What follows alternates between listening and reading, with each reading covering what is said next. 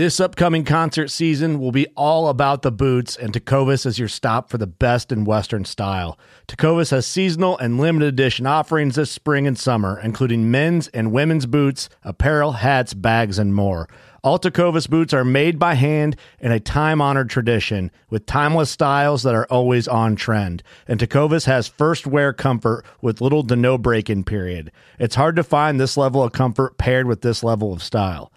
Stop by your local Tecova store, have a complimentary drink or two, that's WCB style, and shop new styles. The smell of fresh leather and friendly staff are at your service. Many stores even have leather custom branding to make your boots truly personalized. And with regular live music and events, there's no in store experience like it. If you can't make it into a store, just visit tecovas.com. That's T E C O V A S.com. They offer free shipping on all boots, as well as free returns and exchanges, and ship right to your door. Go to tecovas.com and find your new favorite pair of boots today. Fishing like a local isn't just about catching fish. It's about connecting with the environment and the people who call it home. It's about hearing the stories and traditions that have been passed down for generations and sharing unforgettable moments with the people you meet along the way. Fishing like a local is having an experience that stays with you forever. And with Fishing Booker, you can experience it too, no matter where you are. Discover your next adventure on Fishing Booker. Hey everybody, I want to welcome you all to another episode of the Focus Hunting Podcast. On this episode, I'm joined by a few of the BH&A boys, Alan Duffy and Jacob Von Andrian. The three of us get together and talk about the BH&A, and for those who aren't familiar, that's the Backcountry Hunters and Anglers. We talk about the BC chapter and its members, and for those who aren't members, I strongly urge you to go down and sign up. Uh, you can find access to their webpage through ours. Just go to focushunting.ca, click on their link, and it'll take you right to their webpage.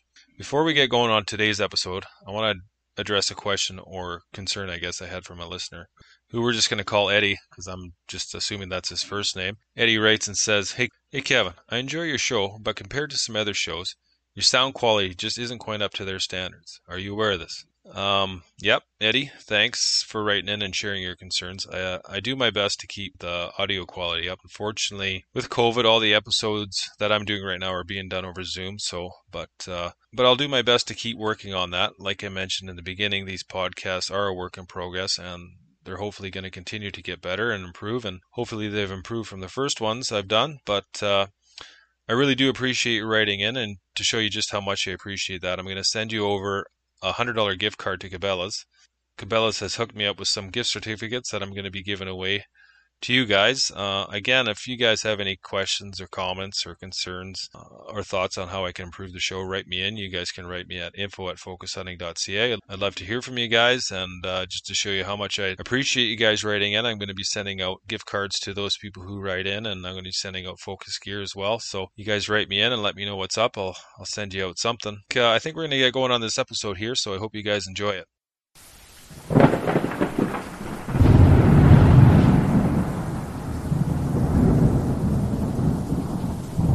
Well, this sucks.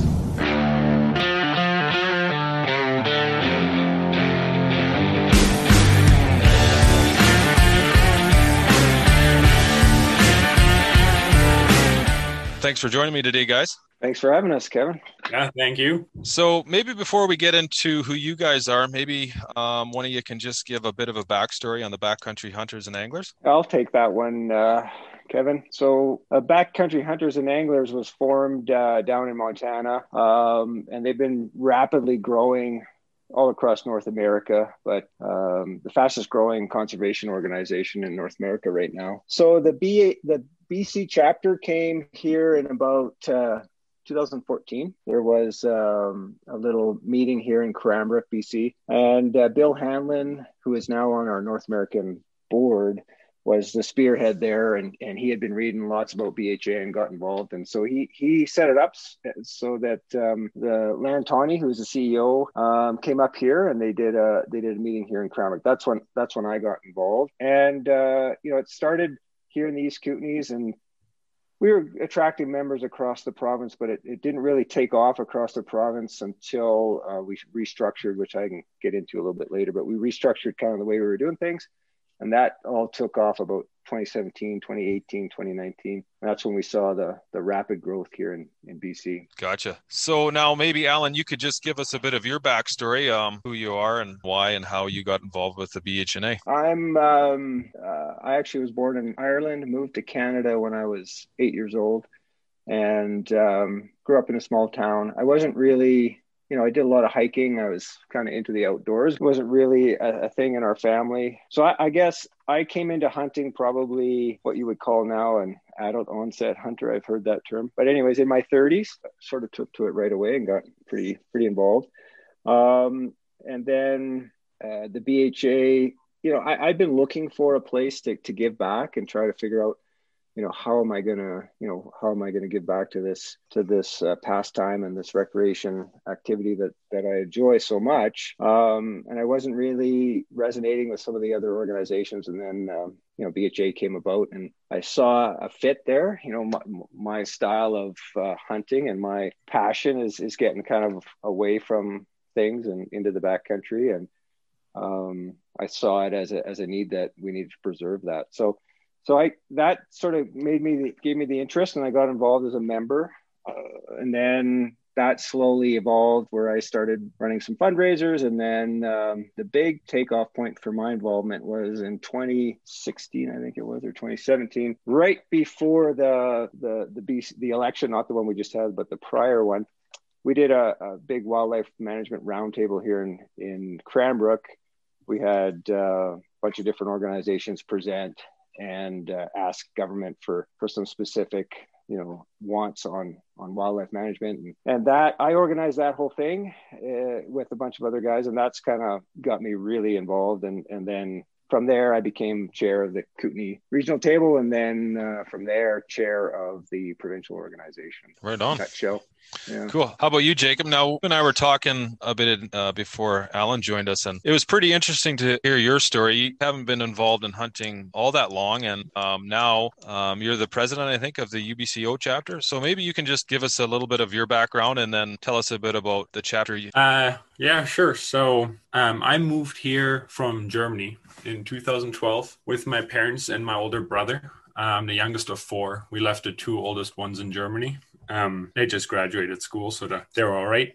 Um, I was always curious about hunting, but uh, you know, Germany and Europe, that was never really very accessible. Um, in the village I grew up in, there's a couple of guys who hunted, and I chat with them and, you know, look at the antlers on their wall, that kind of thing. There's a guy who had a herd of fallow deer, you know, fenced in, and you could, you know, walk by and, and see those. I was very fascinated with that. But uh, once we made that decision to move to um, Canada, pretty quickly, um, think after one year of living here, I decided okay, it's it's time to get my hunting license. Luckily, my dad was very supportive with that. You know, he signed me up in the course and uh, helped me out with my my core and all of that. And uh, then I adopted a sort of brute force method of going out, which included anyone who ever mentioned that they hunted, you know, who I met no matter what, whether they were boarding a horse at our place or anything like that. I'd get their phone number, and on the way home from school during fall, you know 3.30 4 o'clock i'd be have a list of four or five people who i'd be ringing up and asking like hey you got time to take me out for an hour tonight? That kind of thing just to be hunting whitetail. And yeah that went on for a few years. Once i graduated turned 18 i really just started hunting on my own and realized the type of hunting i want to do is with a backpack on my back and hiking around and uh, not yeah away from cars away from roads away from people I found out about BHA initially, I think through social media. Um, got a membership late in 2017, and uh, I think I, like my first sort of involvement with BHABC started because I replied to an email um, that I got a reply almost instantly from Alan um, about, I believe it was they're looking for volunteers for the um, Southern Interior Sportsman Show. So kind of got involved with that and started helping out with Region 8 BHA, which was just kind of getting going then and um, then a guy i didn't really start the um, collegiate club at UBCO. It's a guy called uh, Mateen Hassami. He moved up here from Montana a few years ago. He's a, a master's student at UBCO, and he and somebody started the first ever BHA collegiate club down at the University Montana. of yeah. yeah, University of Montana there. So he really spearheaded that. I like the sound of it and I hopped on last year as vice president. Last year was our first year, and this year I took over as president because he's a master student. He's a busy guy, but we got a got a team of guys there, and it's been uh, been very fun so far. Yeah, yeah, I bet. So now, do you guys team up on a lot of issues? You want, yeah. Yeah, go ahead, Alan. Sorry. Okay, I'll take I'll take that. Um, yes, yeah, we team up on on a lot of things. I mean, they're the collegiate clubs are independent, but they also rely on the, the, the parent chapter. In this case, being the British Columbia chapter. But you know, you know, Jacob is part of the collegiate club. But he's also a member of of the of the chapter. You don't have to be both. You can be just a collegiate club member, but um, you know most of these guys do do join both. Um, and yeah, we collaborate a ton. And uh, Mateen and uh, Jacob and Addison, the guys that are in the collegiate club, they they are involved in our monthly meetings, and and they really add a lot of um, context to some of the stuff that's going on provincially. At the same time, they're working on their own things down there in the collegiate club. So so it's very much a partnership for sure. Right. So how many chapters of the BHNA are there? Uh, so there's a chapter in almost every state in the in in the U.S. I can't I can't I think there's a few still missing, and then in Canada we have Alberta, uh, British Columbia, and the Yukon, and um, we have we have members though all the way across Canada, but those are the the three formalized chapters. That oh, yeah. will that will change in the I, I don't want to say near future. I'll just say that will change in the future because we, we kind of put things on hold as we uh, and this is from the you know from the uh, the board level not not the chapter level but the but the large larger board organization uh, based out of missoula is looking at you know nonprofit status and uh, charitable status in canada. So we don't want to add any chapters until we we do a, a little bit more work going down that road. Right now, there's a lot of contiguous chapters in the BHNA.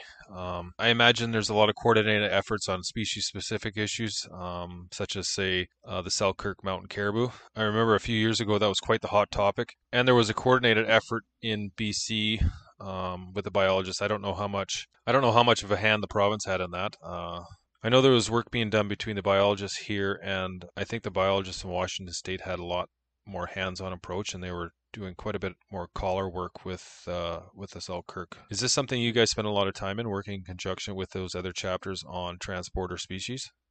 Yeah, yeah so that's that's something that we're we're we're really starting to to grow. Uh, it, you know, I'll give you a couple of recent examples. Like here in the East Kootenays, there's a there's uh, some concerns about selenium levels in the water from the coal mines in, in the Elk Valley and that goes down in, into the Kootenay River and ends up crossing the border into Montana. So um, we have coordinated with the Montana ch- chapter on uh, on some of that work there, and um, CWD, which uh, you probably know is, is a big concern. So far, we don't have it in BC, but if it's going to enter BC, it might be in this corner because they do have it just below us in Montana. So we, we share a lot of information back and forth on on CWD. Um, yeah, so those those are a couple of, of examples, but that's going to grow more and more. Right now, um, one thing we haven't covered on on my podcast is is you know it's fairly new is CWD.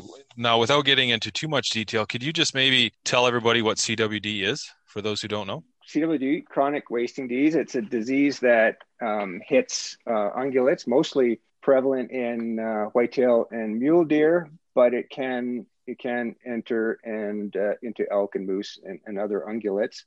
Um, basically, it's it's a non-curable disease that essentially will destroy the animal over time. Uh, it's based on prions, which again, I'm not scientific, but the the prions are like proteins that that can be prevalent basically anywhere. So they can be on the ground, of course, they can be in the animal.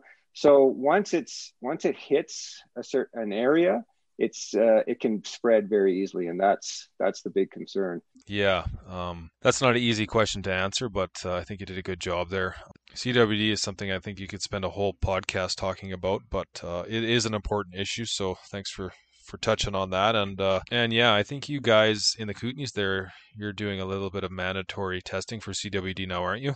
Yeah, and that's a that's a good program. And for those that are interested, Kevin, we uh, BHA will be having a will be having an info session with the the biologist out of Victoria, Kate Nelson, on February seventeenth, I believe. But I can get you some more information on that. But yeah, that'd be great. So yeah, that that's exactly right. It's um, they started testing here in the Kootenays, and they're testing basically the any zone that's on the Montana border. So, for example, I took a I took a white-tailed deer near the end of the season this year. Happened to be you know in a in a zone on that border, so that was mandatory testing, and and uh, the head has to be submitted. Yeah, well, hopefully it uh, hopefully it doesn't find its way into BC, but uh, I know in Alberta, uh, I've got some friends out there in Alberta out there, and it's driving a lot of concern out there. So um, yeah, it's just one of those unfortunate things. And uh, I know in the states too, there's a lot of concern. They obviously have been dealing with it a lot longer than we have, so they have seemed to handle on it. Well, actually, I don't know if they've gotten a handle on it, but I think they're probably a lot better equipped to deal with it than we are. And I think that's probably one of the nice things about the BHNA is having multiple chapters. You get the ability to talk and learn from other chapters who have dealt with stuff like this in the past, and uh, and uh, figure out ways to get in front of it. You know, that's what we have to do is learn from them. Um, I mean, obviously, the first line of defense is stopping it from coming here, but uh, we can't stop the deer from moving around. But the scientists believe that that it may most likely way that it'll come in here is is a hunter bringing in a carcass from from a different jurisdiction. So that's one thing they're extremely worried about. And you know, there's restrictions around that, but I think uh, the more education we can provide as as um, you know as as fellow hunters is one very good way to stop it from coming. Yeah, no doubt. Now, with conservation, there always seems to be more questions than answers. Uh, and having partners in the U.S. Uh, and seeing issues that are happening down there that eventually might make their way up to Canadian soil. Is there a way you guys use in predicting these issues and uh, certain ways you guys try to get ahead of them?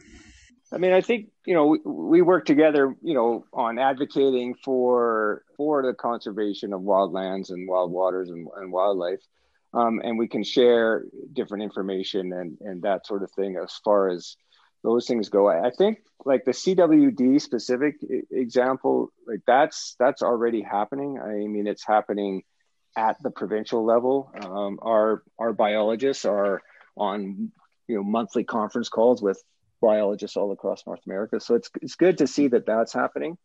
But I think where we can share ideas with the other chapters is um, you know, when we're advocating for better funding models or, uh, you know, better ways to, to, to count uh, animals or whatever that might be. Um, you know, I, I think that there's a lot of good information that can be shared back and forth on, on that sort of thing. Fair chase policies, you know, things that things that are, um, you know, maybe not necessarily because you know we're not we're not scientists by any means or biologists, so we want to leave that part to them. But we want to be able to tell them, you know, what we think should be happening as far as uh, the, uh, what, what, what we see happening on the landscape. Yeah, yeah, sense. and you know it does, and maybe sharing information on uh, because th- these other chapters they're obviously working with biologists, and you know, bio some biologists in BC, but they might not have uh, direct contact with a biologist down in, say, Montana. But um, I mean, obviously, you guys do. You guys have right. the Montana chapter. Um, so yeah, I mean, it's just sharing information that way. Exactly, and that and that a lot of that happens where you say, "Wow, okay, this is what they're doing in in Idaho, or this is what they're doing in Montana," and then and we can share that with um, you know with the provincial organizations here and say, "Hey, did you guys know?"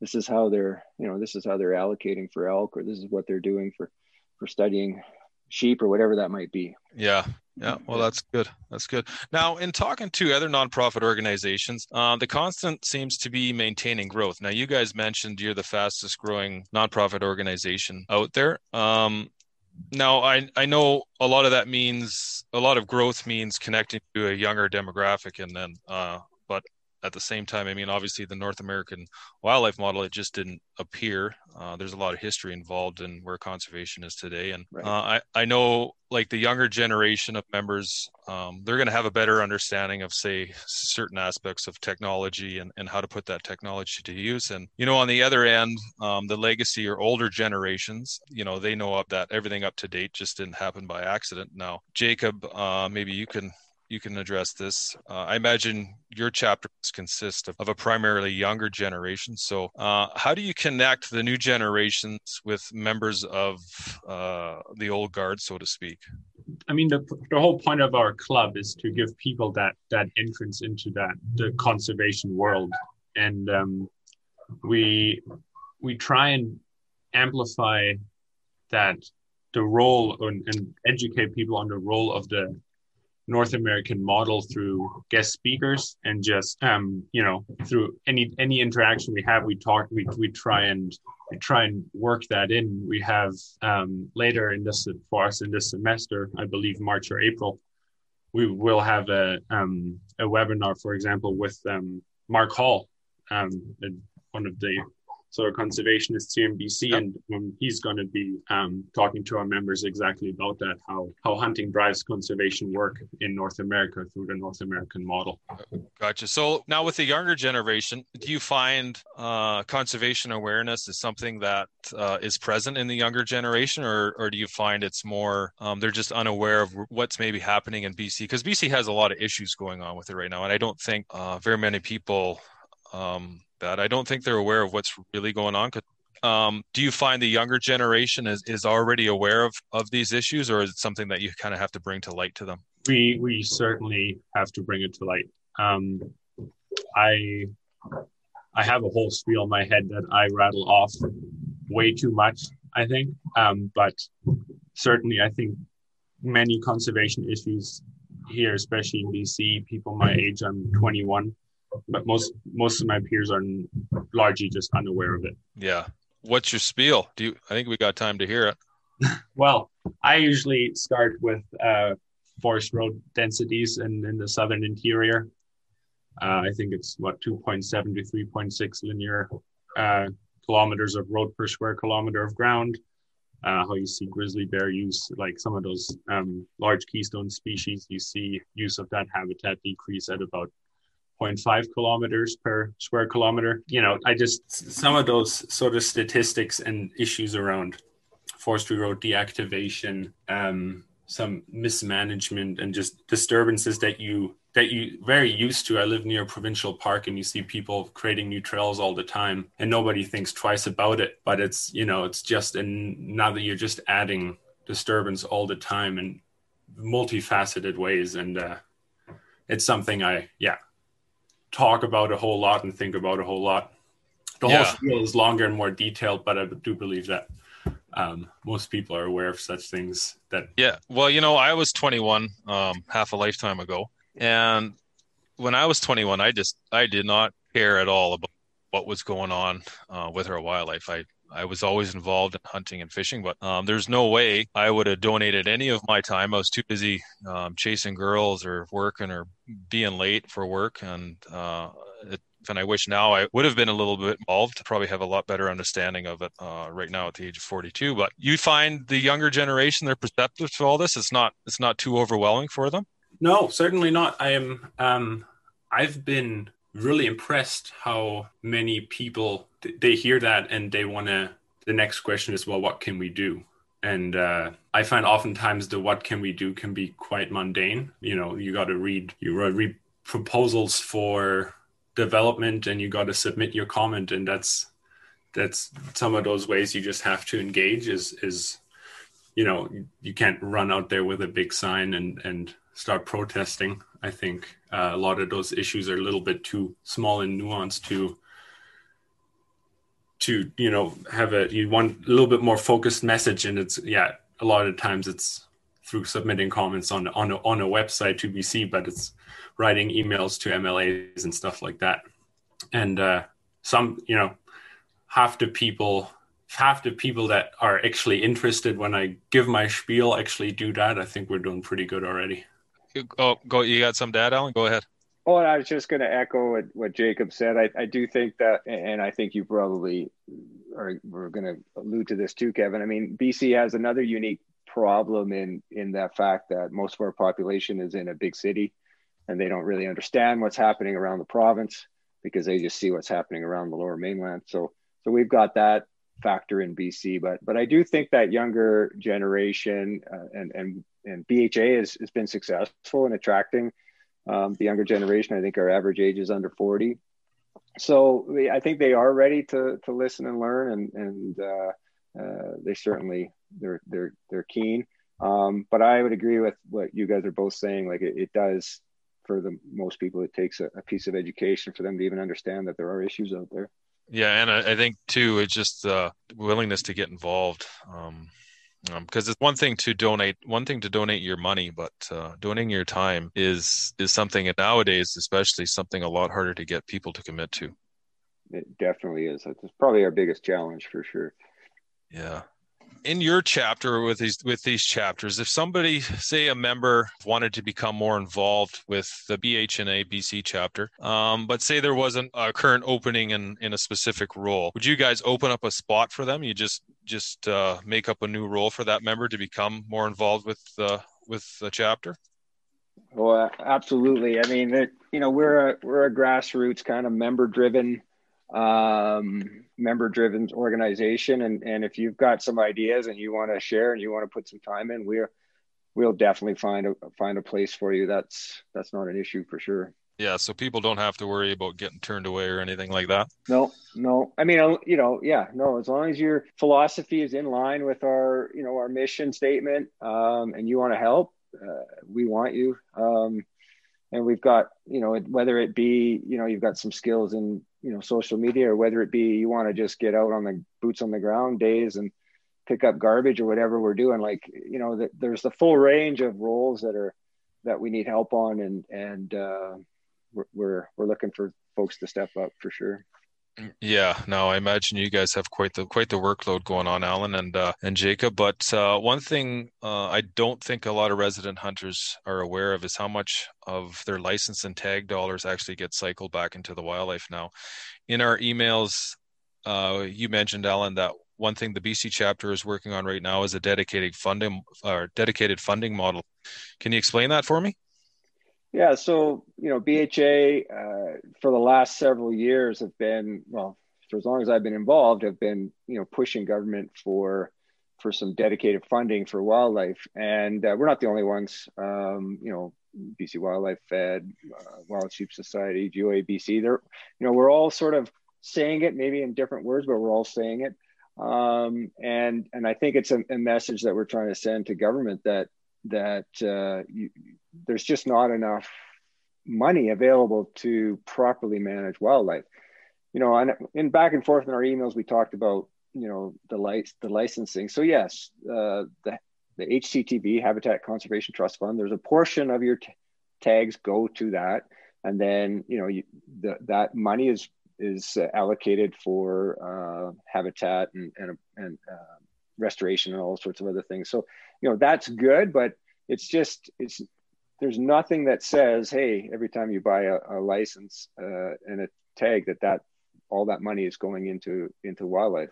And the other piece of it is that you know the, this some of the, the, the jurisdictions in the U.S., for example, who they have that they, they had a, a, law passed in the 60s that said all license fees have to go into wildlife management but then they added on to that you know outdoor recreational uh, taxes. So if you buy a sleeping bag or a tent, you know, there's a piece that of that that gets put into those funds. So there's if we have a dedicated funding model, whatever that looks like, and we can't answer that today, but if we have it and says, hey, we're going to create a fund that's dedicated to wildlife management, we can figure out ways to add money to that. And and that's we can't do any of that. And and hunters are are really unwilling to add more money to the system until they know that it's going to result in projects that are going to enhance wildlife.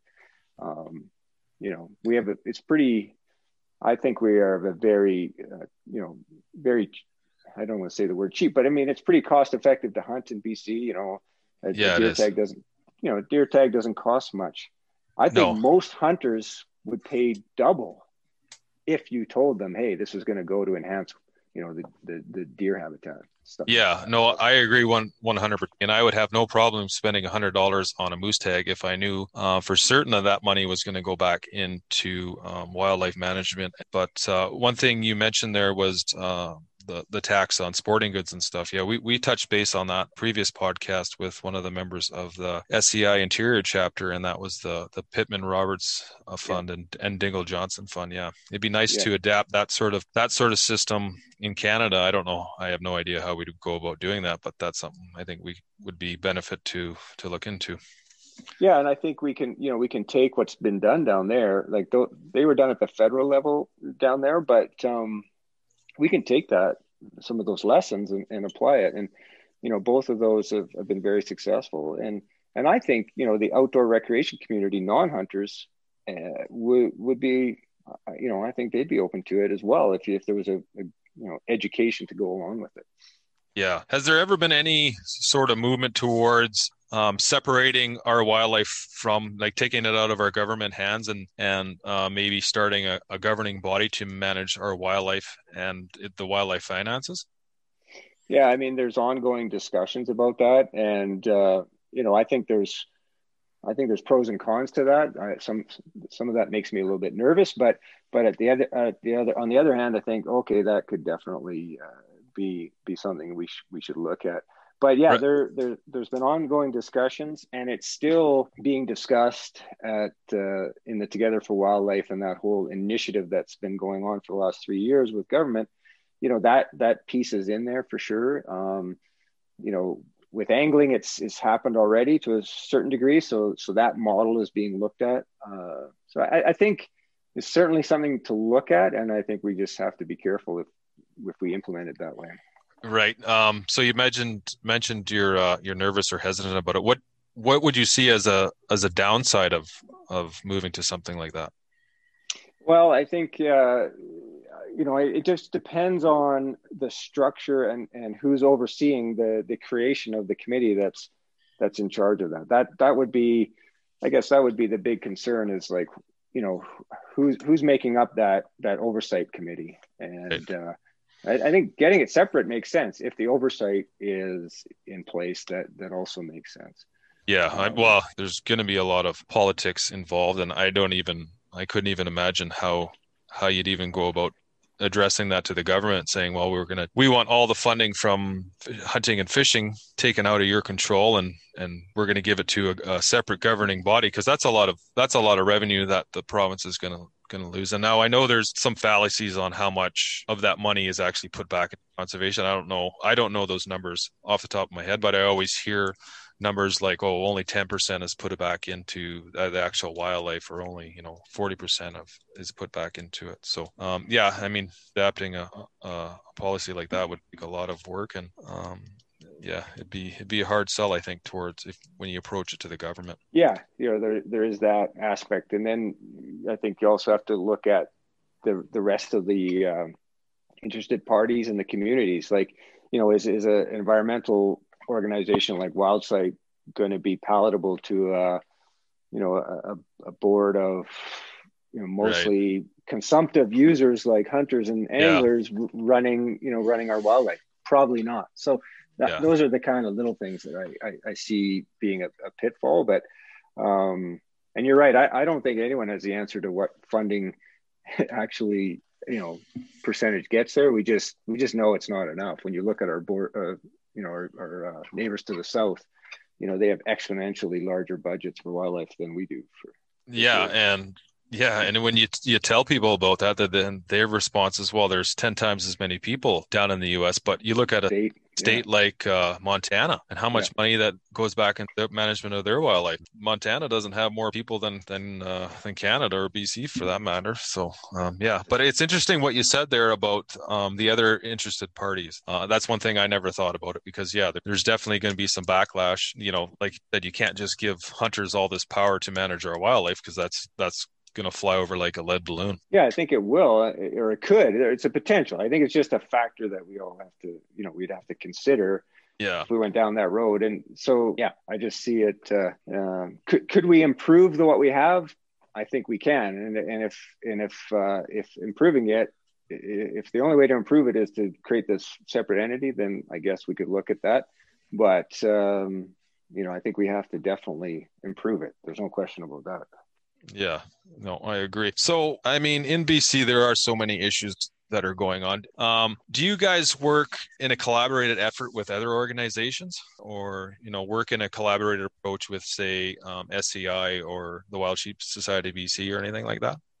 Yeah, we we do. Um, Wild Sheep Society, brought that up. I mean, we've done uh, restoration work down in in the Okanagan. Jacob could probably speak to that because I think he's he's been to those those actual events. And then you know, up here in the Kootenays, we've done some invasive species stuff and some restoration work with them. And uh, up in the north as well, some stuff around access management. You know, sharing information back and forth. So we definitely work with them. Same with the BC Wildlife Federation, the uh, GOABC, um, the trappers. Trappers are a very uh, good group because you know they see what's happening at the the landscape level that you know even hunters sort of miss. So so they're they're a really good group to to share information back and forth.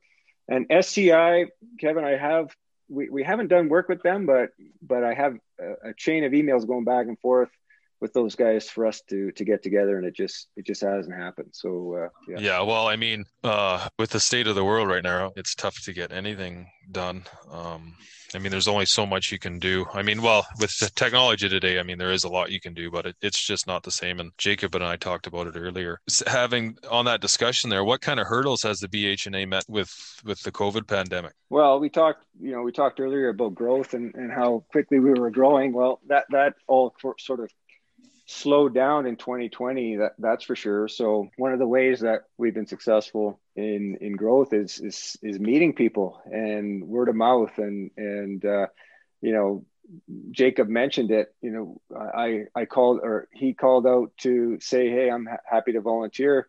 And i called him right away and said okay let's set up a booth at the interior sportsman show. And that's when i first met jacob. And you know at that show we signed up 86 members i think wow. it was um, you know, th- that show didn't didn't happen this year. You know, so those are the kinds of things that are that are that have uh, slowed us down a little bit.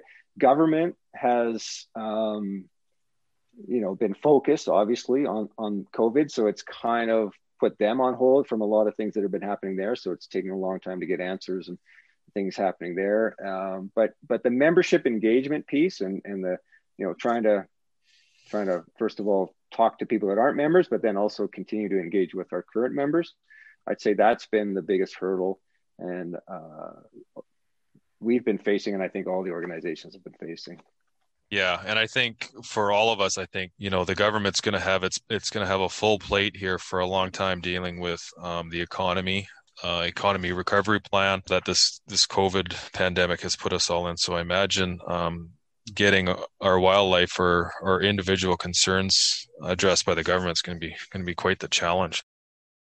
How do you guys prioritize your agenda? I mean, like going back to all the issues that are going on in BC, how do you guys sort of prioritize what you want to focus on for the year? Um, you know, which which issues you're going to address first, that sort of thing. You know, we've got a you know our mission and value statement that kind of we, we, we check back on, but the, we talked about a little bit earlier with the COVID thing. I mean, we were supposed to get together as a as a chapter board last March when all of this. Uh, this hit. So we never got together in person. So that was going to be our you know annual planning session. So that that kind of uh, put us back a little bit. But yeah, we we just take our you know the issues and run them through our mission and values and say okay where do we want to concentrate and I, I, think i sent you the three priorities as far as legislation funding model and the together for wildlife you know keeping that momentum going there and excuse me sorry but at the same time we also want to be looking at uh, things that are impacting the landscape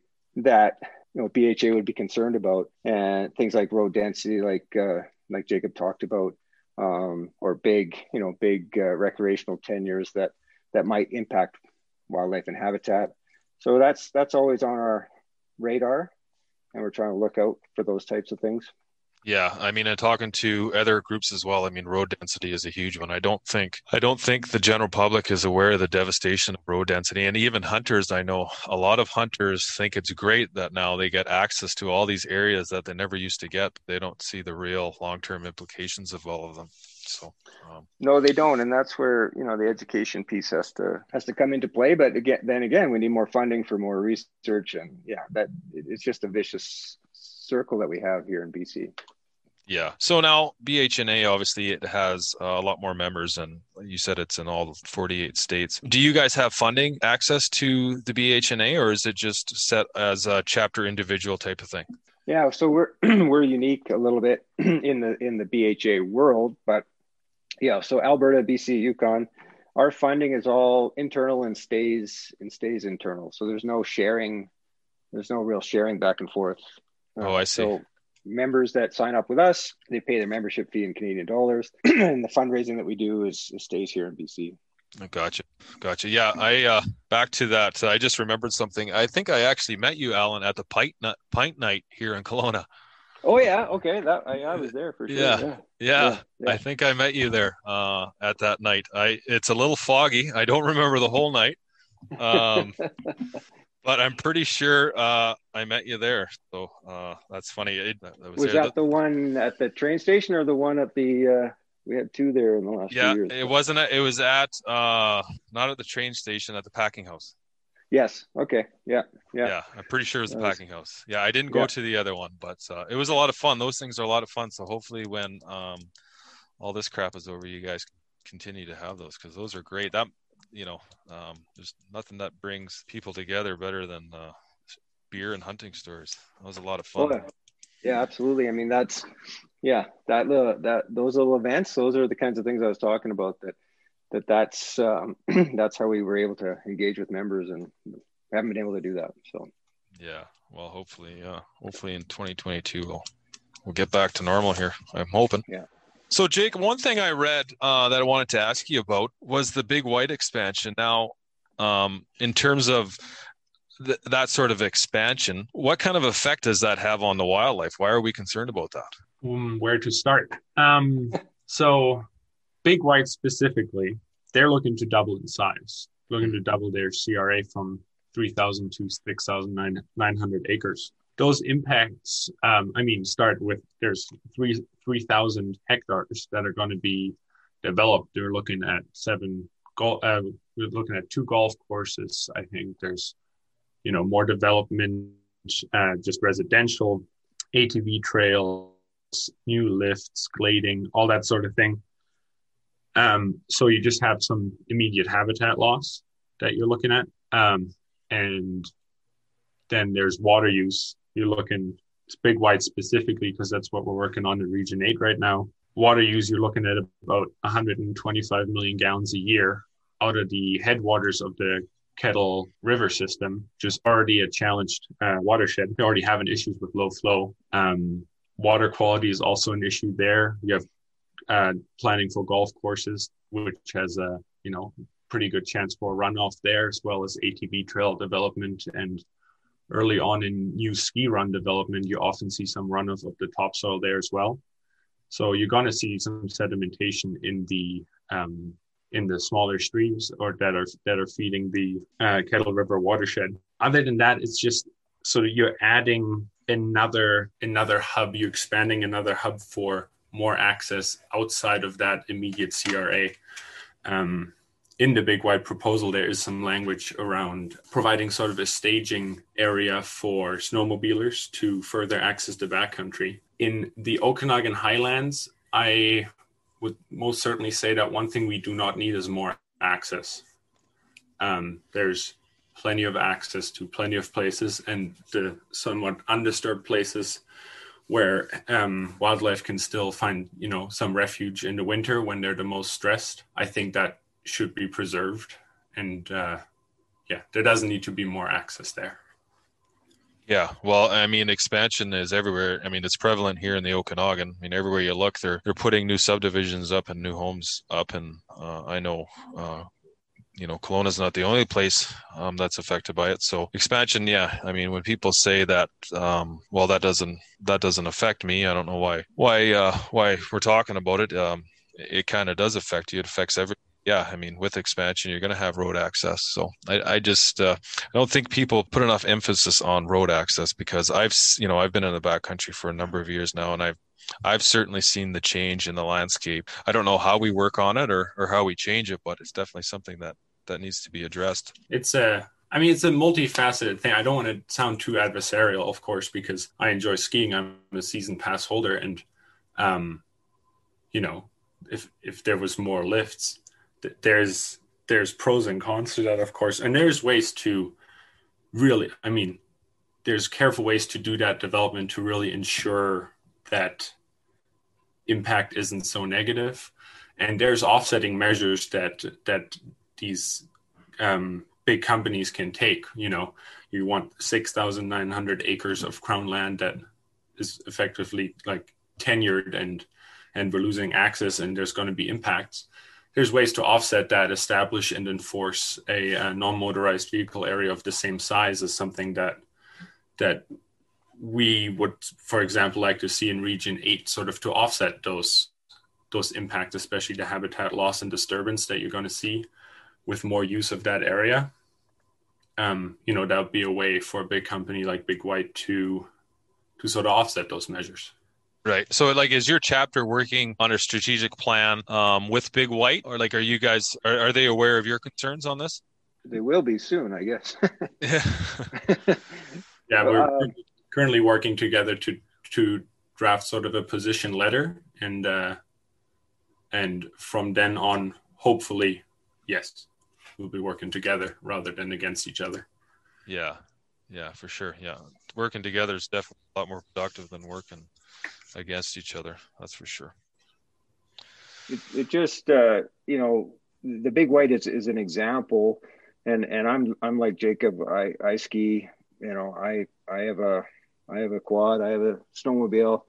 Uh, I have horses. I, I get out there in the backcountry all different ways, but there are just places that we shouldn't go, or you know, we just don't need to be to be in there with with motorized vehicles or with with industri- industry or whatever that might be. And um, you know, it comes back to to some of the things that we're pushing at, at the provincial level, which is, you know, we need to change legislation so that wildlife and habitat is a, is an actual factor in the decision making. And right now, right now it's not. And and then you have all this adversarial back and forth from organizations like ourselves saying, hey, wait a minute, that we don't like that. That doesn't look right.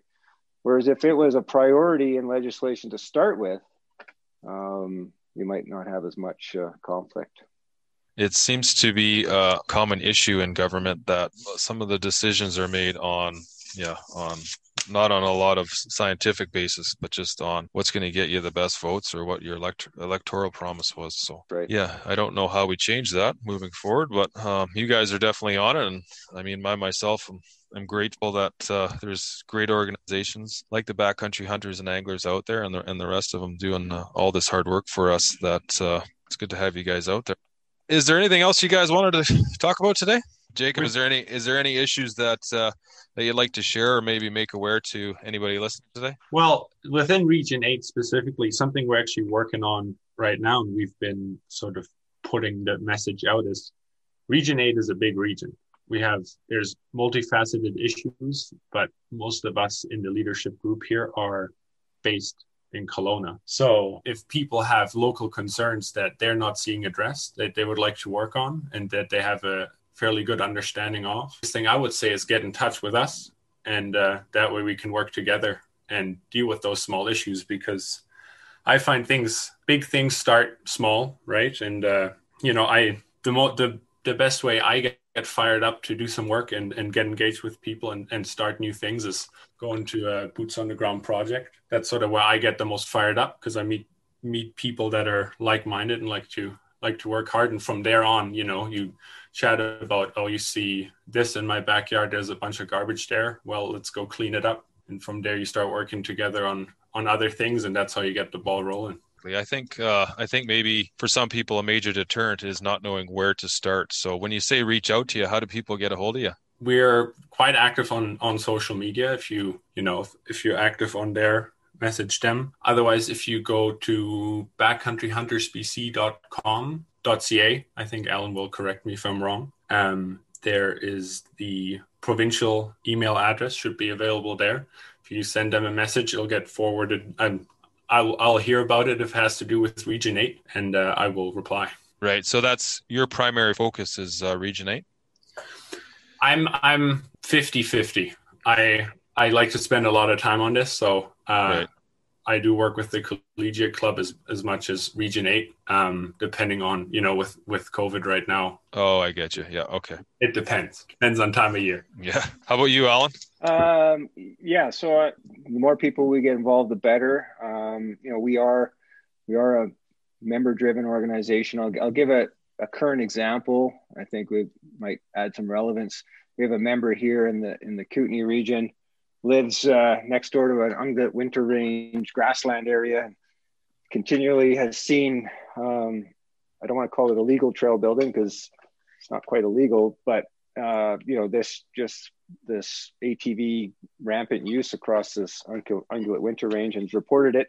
Been reporting it for years and years and years to the to the ministry, and it just can't get anywhere. So he he came to us. Mean, he's been a member for a long time, but he came to us. But he had already he'd already done all of the research and he he put together this this letter that we're, we're still working on it but you know through his initiation from something that he was seeing in his backyard we're going to be making a, a push to to government to change the way that they legislate and uh, you know oversee ungulate winter range. And and you know whether it goes anywhere i don't know but we're making some noise and we're getting some other organizations involved. And that all came from one member um, wasn't something that was on our radar, but it was on his radar, and, and he brought it to us. So, so that's why you know I say that we're a member-driven organization as examples like that.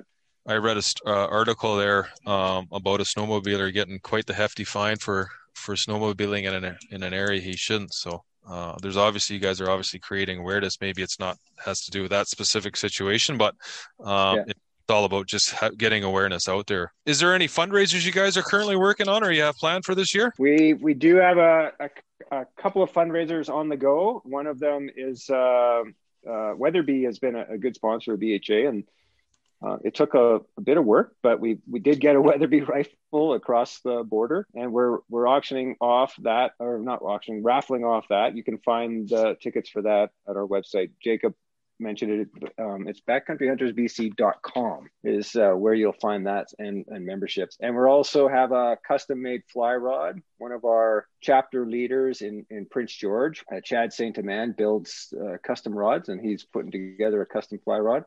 And that's gonna that's uh, on raffle right now as well. So there's limited tickets on both of those. Uh, I think the rifle's almost sold out, and we're drawing it in February, I believe. So that one and the other one is is April. So those are two fundraisers we're working on right at the moment. Oh, okay, right on. Yeah, I'm going to put all uh, the uh, information and access to, to you guys' uh, webpage on my webpage and on the show notes of this podcast. So, and going to be doing is I'm going to put packages together, some clothing packages, t-shirts, hats uh, for men and women. I'm going to be selling them, and I'm going to donate all that money to the BC chapter for you guys. So, um, hopefully, hopefully that can uh, that can raise a bit of money for you guys as well. Yeah, appreciate that. That's awesome. Absolutely. But, uh, you know, it's been a lot of fun chatting with you guys and catching up uh, and meeting you guys. I think, uh, Alan, this is the second time we met. But uh, again, it was yeah. good to talk to you, and uh, hopefully we can do it again sometime. You bet. No, these are great. It's a great way to get get the uh, information out, and we're happy to do it.